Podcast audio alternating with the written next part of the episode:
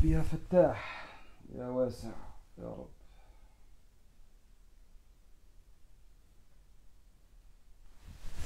يا رب.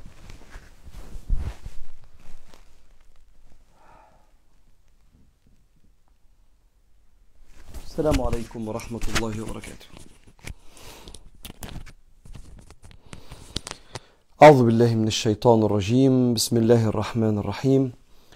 الحمد لله رب العالمين والصلاة والسلام على أرحم المرسلين سيدنا محمد صلى الله عليه وآله وسلم. اللهم صل صلاة كاملة وسلم سلاما تاما على نبي تنحل به العقد وتنفرج به الكرب وتقضى به الحوائج وتنال به الرغائب وحسن الخواتيم ويستسقى الغمام بوجهه الكريم وعلى آله. بسم الله مكملين مع حضراتكم خاطرة الفجر. بسم الله مكملين. شرح الحكم العطائية في ليلة كبيرة وشريفة وجميلة زي ليلة النهاردة ليلة 23 ليلة ساكنة كده من أولها وإن شاء الله تكمل على خير. سلام هي حتى مطلع الفجر. آه، النهاردة سيدنا ابن عطاء الله عايز يكلمك عن عوض ما تطلبوش من ربنا بالطريقة دي. الكل لما بيعمل أي مجهود أو يتعب أي تعب أو يضحي أي تضحية بيبقى مستني العوض. العوض من أهل الدنيا لما أتعب عشان حد في شغلانة ولا حاجة أو أجتهد فاستنى ترقية واستنى شيء من التقدير.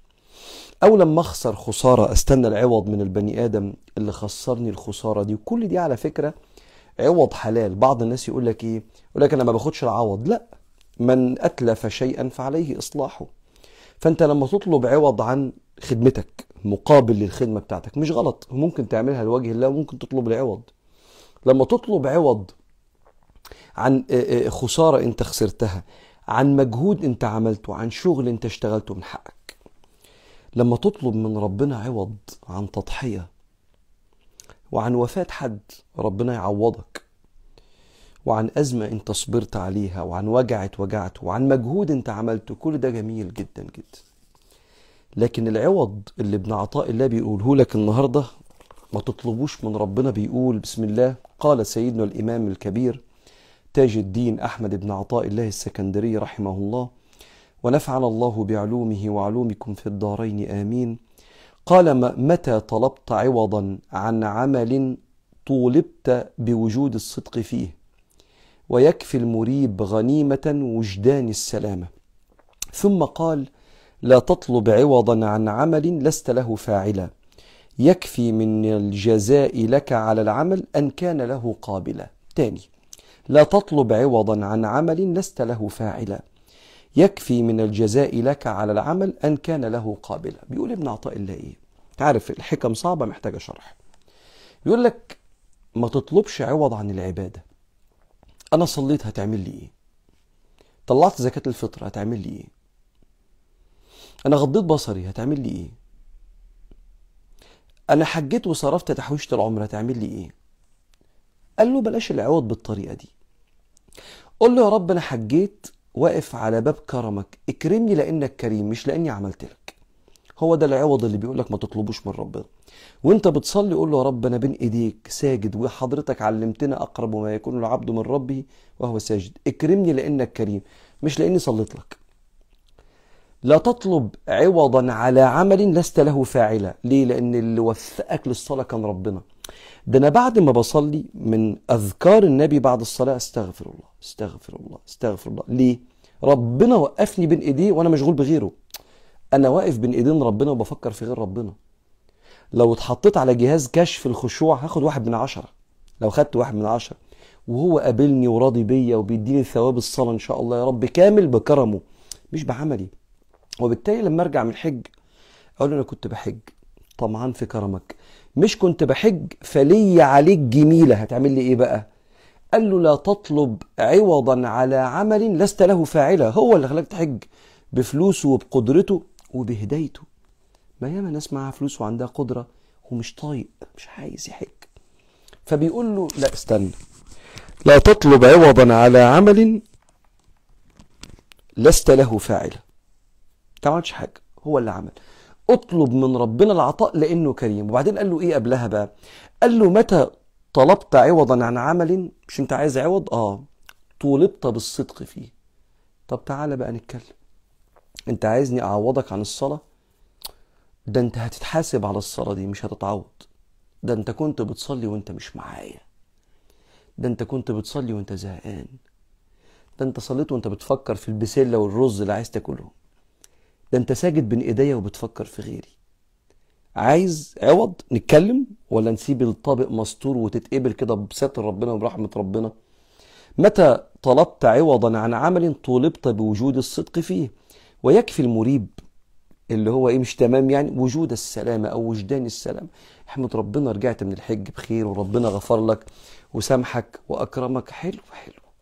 تقعدش تقول له اديني عوض عن اللي عملته لك. لا اطلب منه يكرمك لأنه كريم. عشان كده اتحجبت. هتعمل إيه؟ لا أنا اتحجبت. اكرمني يا كريم لأنك كريم.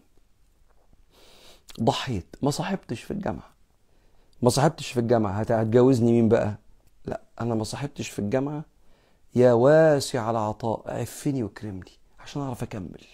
أكمل ماشي في الحلال. فبيقول لك ما تطلبش عوض عن عمل. ليه؟ لست له عاملا كفى من جزائه إياك على العمل أن كان له قابلا احمد ربنا إنه قبله على ما فيه من التقصير. ده بيخليك بقى إيه اللي يحصل؟ اولا ما تحسش بالمن على الله إن أنا ليا فضل على ربنا. كنت حكيت لك القصة دي وبفكرك بيها. جم لسيدنا النبي يقولوا له احمد ربنا إن إحنا جينا أسلمنا معاك من غير ما نحاربك. فينزل القرآن يمنون عليك أن أسلموا بتقولوا لي أنتم ما حاربتونيش احمد ربنا بيقولوا له آه ما هو أصل كل القبائل حاربتك وإحنا جينا من غير ما نحاربك يمنون عليك أن أسلموا قل لا تمنوا علي إسلامكم بل الله يمن عليكم أن هداكم للإيمان إن كنتم صادقين فلما ما تطلبش عوض عن العبادة اولا تبقى حامد ربك إنك بتعبد. ثانيا قلبك لا يصيب السخط على الله لأن السخط بيجي من التوقعات. أنا عملت لك فين المفروض تعمله لي؟ عملت اللي عليا فين اللي عليك؟ ربنا ما عليهوش أي حاجة. ربنا كل عطاء وفضل منه. مش بيرد جمايل ربنا. مش بيرد جمايل. ده هو جميلته علينا إنه سمح لنا بالطاعة. فيحصل لك حالة كده من إحساس الفضل. فضل ربنا. وده يخليك مش متكبر على الخلق. مش في استعلاء لأن اللي شايف نفسه بيصلي أو بيعمل أو بيعبد أو بيضحي أو بيشتغل فليه فضل على ربنا؟ شايف إن البشر درجة تانية بالذات لما بيعملوش زيي أنا بعمل لربنا. كأني إيه؟ أنا عملت له فليا جميل عنده وهم ما عملوش. فأنا حاجة تانية. لا ده, ستر. ده أنا محتاج أخرج من الصلاة أكثر تواضعا مع الخلق إنه أكرمني بالصلاة. ده أنا محتاج أخرج من الصلاة أكثر رحمة لأنه أكرمني بالصلاة. ده أنا بشكرك على العبادة برحمة الخلق والاستمرار في العبادة والشكر وإن أنا مش هعصي بعدها على قد ما أقدر أحاول عشان توفقني للي جاي. آه ده أنا في خدمتك يا رب. أنا في خدمتك يا رب. فربنا ياخد بإيدينا ويعلمنا. هقرأ تاني الحكم قبل ما ارد على الأسئلة. متى طلبت عوضا عن عمل طولبت بوجود الصدق فيه؟ ويكفي المريب المقصر وجدان السلامه وقال لا تطلب عوضا عن عمل لست له فاعلا. يكفي من الجزاء لك على العمل أن كان له قابلا. يلا يا أولاد نرد على العظمة. ممدوح بيقول لي إيه الفرق ما بين القسوة والحزم مع من أرأسهم في العمل؟ التهزيء الإهانة. الحزم إنك تمشي السيستم مع احترامك للناس. بيسموه unconditional respect احترام غير مشروط. القسوه إنك تمشي السيستم بإهانة الناس. فتبقى بتستخدم ألفاظ مهينة. تبقى آه، آه، يقول لك مسحت بيه الأرض النهارده عشان أفهمه شغله. أفهمه يعمل إيه؟ لا ما بنمسحش الأرض بحد. إحنا عم عايزين عايزين ربنا يرضى عننا. ليه امسح أنا الأرض بحد يعني؟ يا عم لا. فالفارق هو الإهانة. إذا لم تكن مهينا تبقى عندك حزم. إذا كنت مهينا تبقى قسوة ربنا ما يرضاش عنها. سمية بتقول لي أرجو توضيح المسح على الشراب للسيدات وما الشروط واجب توافرها في الشراب حتى يمكن المسح عليه. استقرت الفتوى في دور الإفتاء على الأخذ برأي الحنابلة تيسيرا على الناس لأن جمهور الفقهاء إن ما فيش مسح على الشراب إن المسح بيبقى على الخف والخف ده كان بيبقى غليظ سميك جلد ينفع تمشي عليه يوم كامل من غير ما يتقطع. ف والحنابلة عندهم فتوى لا ينفع نمسح على الشراب حتى لو كان شراب مش تخين زي آه، آه، الخف آه، ف وبالتالي آه، بقى العلماء يفتوا الناس بالمسح على الشراب اخذا بقول الحنابلة. طبعا ده مذهب معتمد مذهب مقبول يعني. فبقوا يفتوا العلماء بكده ال- الناس بكده. طيب عشان أمسح على الشراب ثلاث حاجات. رقم واحد ألبسه على وضوء. رقم اتنين يبقى بيغطي الكعب. الكعب هم العظمتين اللي في الجنب مش الحتة اللي في الآخر في رجلك دي اسمه العقب. الكعب العظمتين اللي في الجنب. فالشراب لازم يكون فوق العظمتين دول. يبقى أول حاجة يتلبس على وضوء يغطي الكعب اللي هم العظمتين اللي في الجنب دول. تالت حاجة تمسح على الشراب خمس فروض. خمس فروض. وانت قاعد في بلدك. أو 15 فرض ثلاث أيام بلياليهم لو انت قاعد لو انت مسافر. بعد نقضك للوضوء. بعد نقض الوضوء عشان تتوضى تاني تبدأ تحسب خمس آه، آه، آه، فروض. مش من ساعة ما اتوضيت لأ. بعد الوضوء هبدا أمسح الشراب من أول ما تمسح الشراب احسب خمس فروض. والله أعلم. بيقول لك إيه بقى يا سيدي؟ آه بنتي عندها 16 سنة تعبت جدا. أنا وبابا تعبت جدا. أنا وباباها إنها تصلي لدرجة تخليك تيأس وتبطل تقول من كتر ما بيقولوا يعني. وأنا وإذا صلت يكون مجرد ثانية ارضاء لينا. عملنا معاها كل حاجة وهي عارفة كل حاجة بس مش عايزة تسمع. أدعي لها كتير. خلي في صلاة في البيت لما الأذان يأذن البيت يصلي فهي تشوف الصلاة في البيت بس وفكروها بالصلاة. أصبحت مسلمة بالغة عاقلة وزعلوا. لما ما تصلوش مش زعلة فيها خصام بس أنا يا بنتي زي ما أحبك تروحي التمرين بتاعك وأحبك تنجحي وتروحي المدرسة كل يوم الصبح ولو ما صحيتيش على المدرسة بتضايق. بتضايق لما مش بتصلي. مش غضبان منك أو عليك خسارة ما تستحقيش تبقى بعيدة عن ربنا كده يا بنتي. الحب أقوى تأثيرا بكتير بكتير من الأذى أو الكراهية. فعلموها بالحب وأمر أهلك بالصلاة واصطبر عليها. هيام بتقول لي متعودين متعودين نقول صدق الله العظيم بعد ما نخلص قراءة قرآن بس سمعت كتير إنها غلط أو غير محببة أو مش سنة. هل هذا صحيح؟ لا. لا العلماء العلماء أجازوا قول صدق الله العظيم لأنها سنة العلماء. وبفهمهم لمعنى السنة والبدعة أجازوا صدق الله العظيم وقالوا إن هي كلمة جميلة تفصل ما بين قراءة القرآن والكلام العادي. فاللي هيقولها مأجور ذاكر لله ولا مش هيقولها براحته. لكن غير محببة أو غلط لا ده كلام مش صح. هبة بتقول يا ريت توجه كلمة لمحفظات القرآن في معاهد تحفيظ القرآن اللي بيقلبوا حياة الطلبة اللي بتحاول تحفظ لجحيم. من كلام سخيف جارح وتقليل وكله باسم الدين وعلى طول لوم واتهام دائم بالتقصير. بيحملوا الطالبات فوق طاقتهم وبيعقدوهم. هو أصلا قراءة السؤال كلمة كافية جدا للمحفظات. هو لا شك إنك تطمئن على نفسك لما تعلم الناس بالرحمة.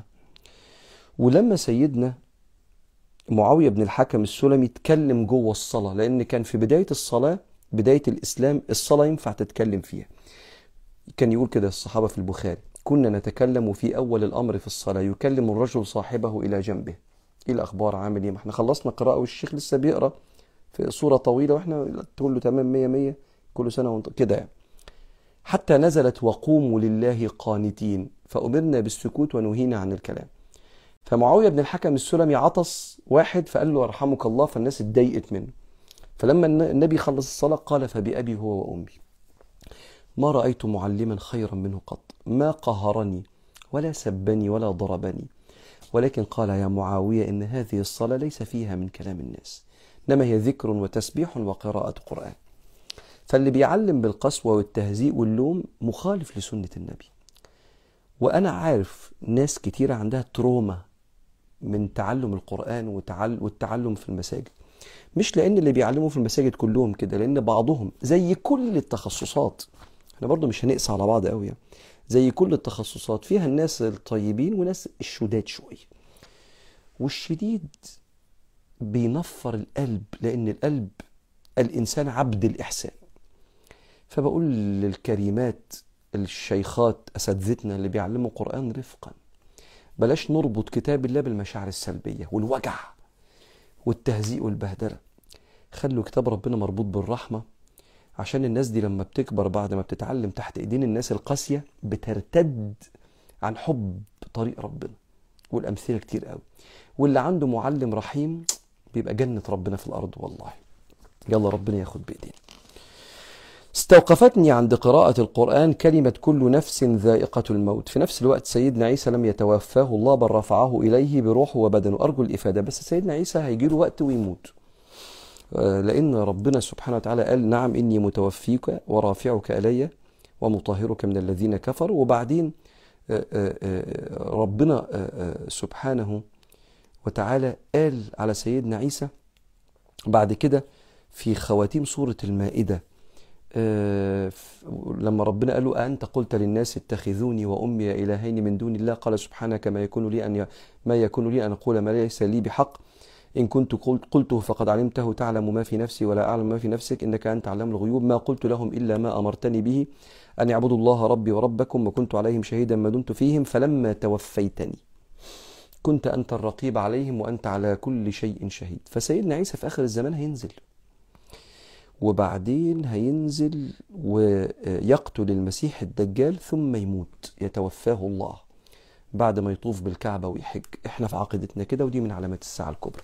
فكل نفس ذائقة الموت بس سيدنا عيسى هيبقى في آخر الزمان. الله.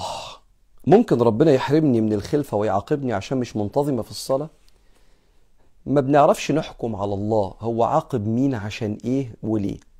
فليس لي أقول لا يمكن يعاقبك عشان ما بتصليش ولا لي أيوه عاقبك عشان ما لا مش أنا مش أنا. لكن أقدر أقول لحضرتك صلي وادعي في الصلاة بالخلفة. واللي أنا اتعلمته عن ربنا يعني بيخليني أقرب إن ربنا ممكن يخليكي ما خلفتيش لحكمة عنده مش عقاب على ترك الصلاة. يعني في حكم يمكن يكون محتاجه إنك تصلي فلما تصلي وتدعي دعائك يستجلب بإذن الله لأن الدعاء سبب. زي ما بنروح للدكتور وبناخد مش عارف حقن إيه ونعمل إيه فنخلف. فالدعاء برضو سبب كله سبب يعني شيء غير ربنا ربنا هو خالق السبب. فالدعاء سبب. فادعي يمكن يكون دعائك في السجود لما تنتظمي في الصلاة هو سبب خلفتك. فاعملي كده. الله. إيمان بتقول لي نفسي أفهم هل القرآن فقط للعلماء؟ ربنا نزل كتاب للتفسير من قبل العلماء. ربنا نزل كتابه للتفسير من قبل العلماء. طب ليه ما حصلش تفسير وقت الوحي؟ حصل يا إيمان.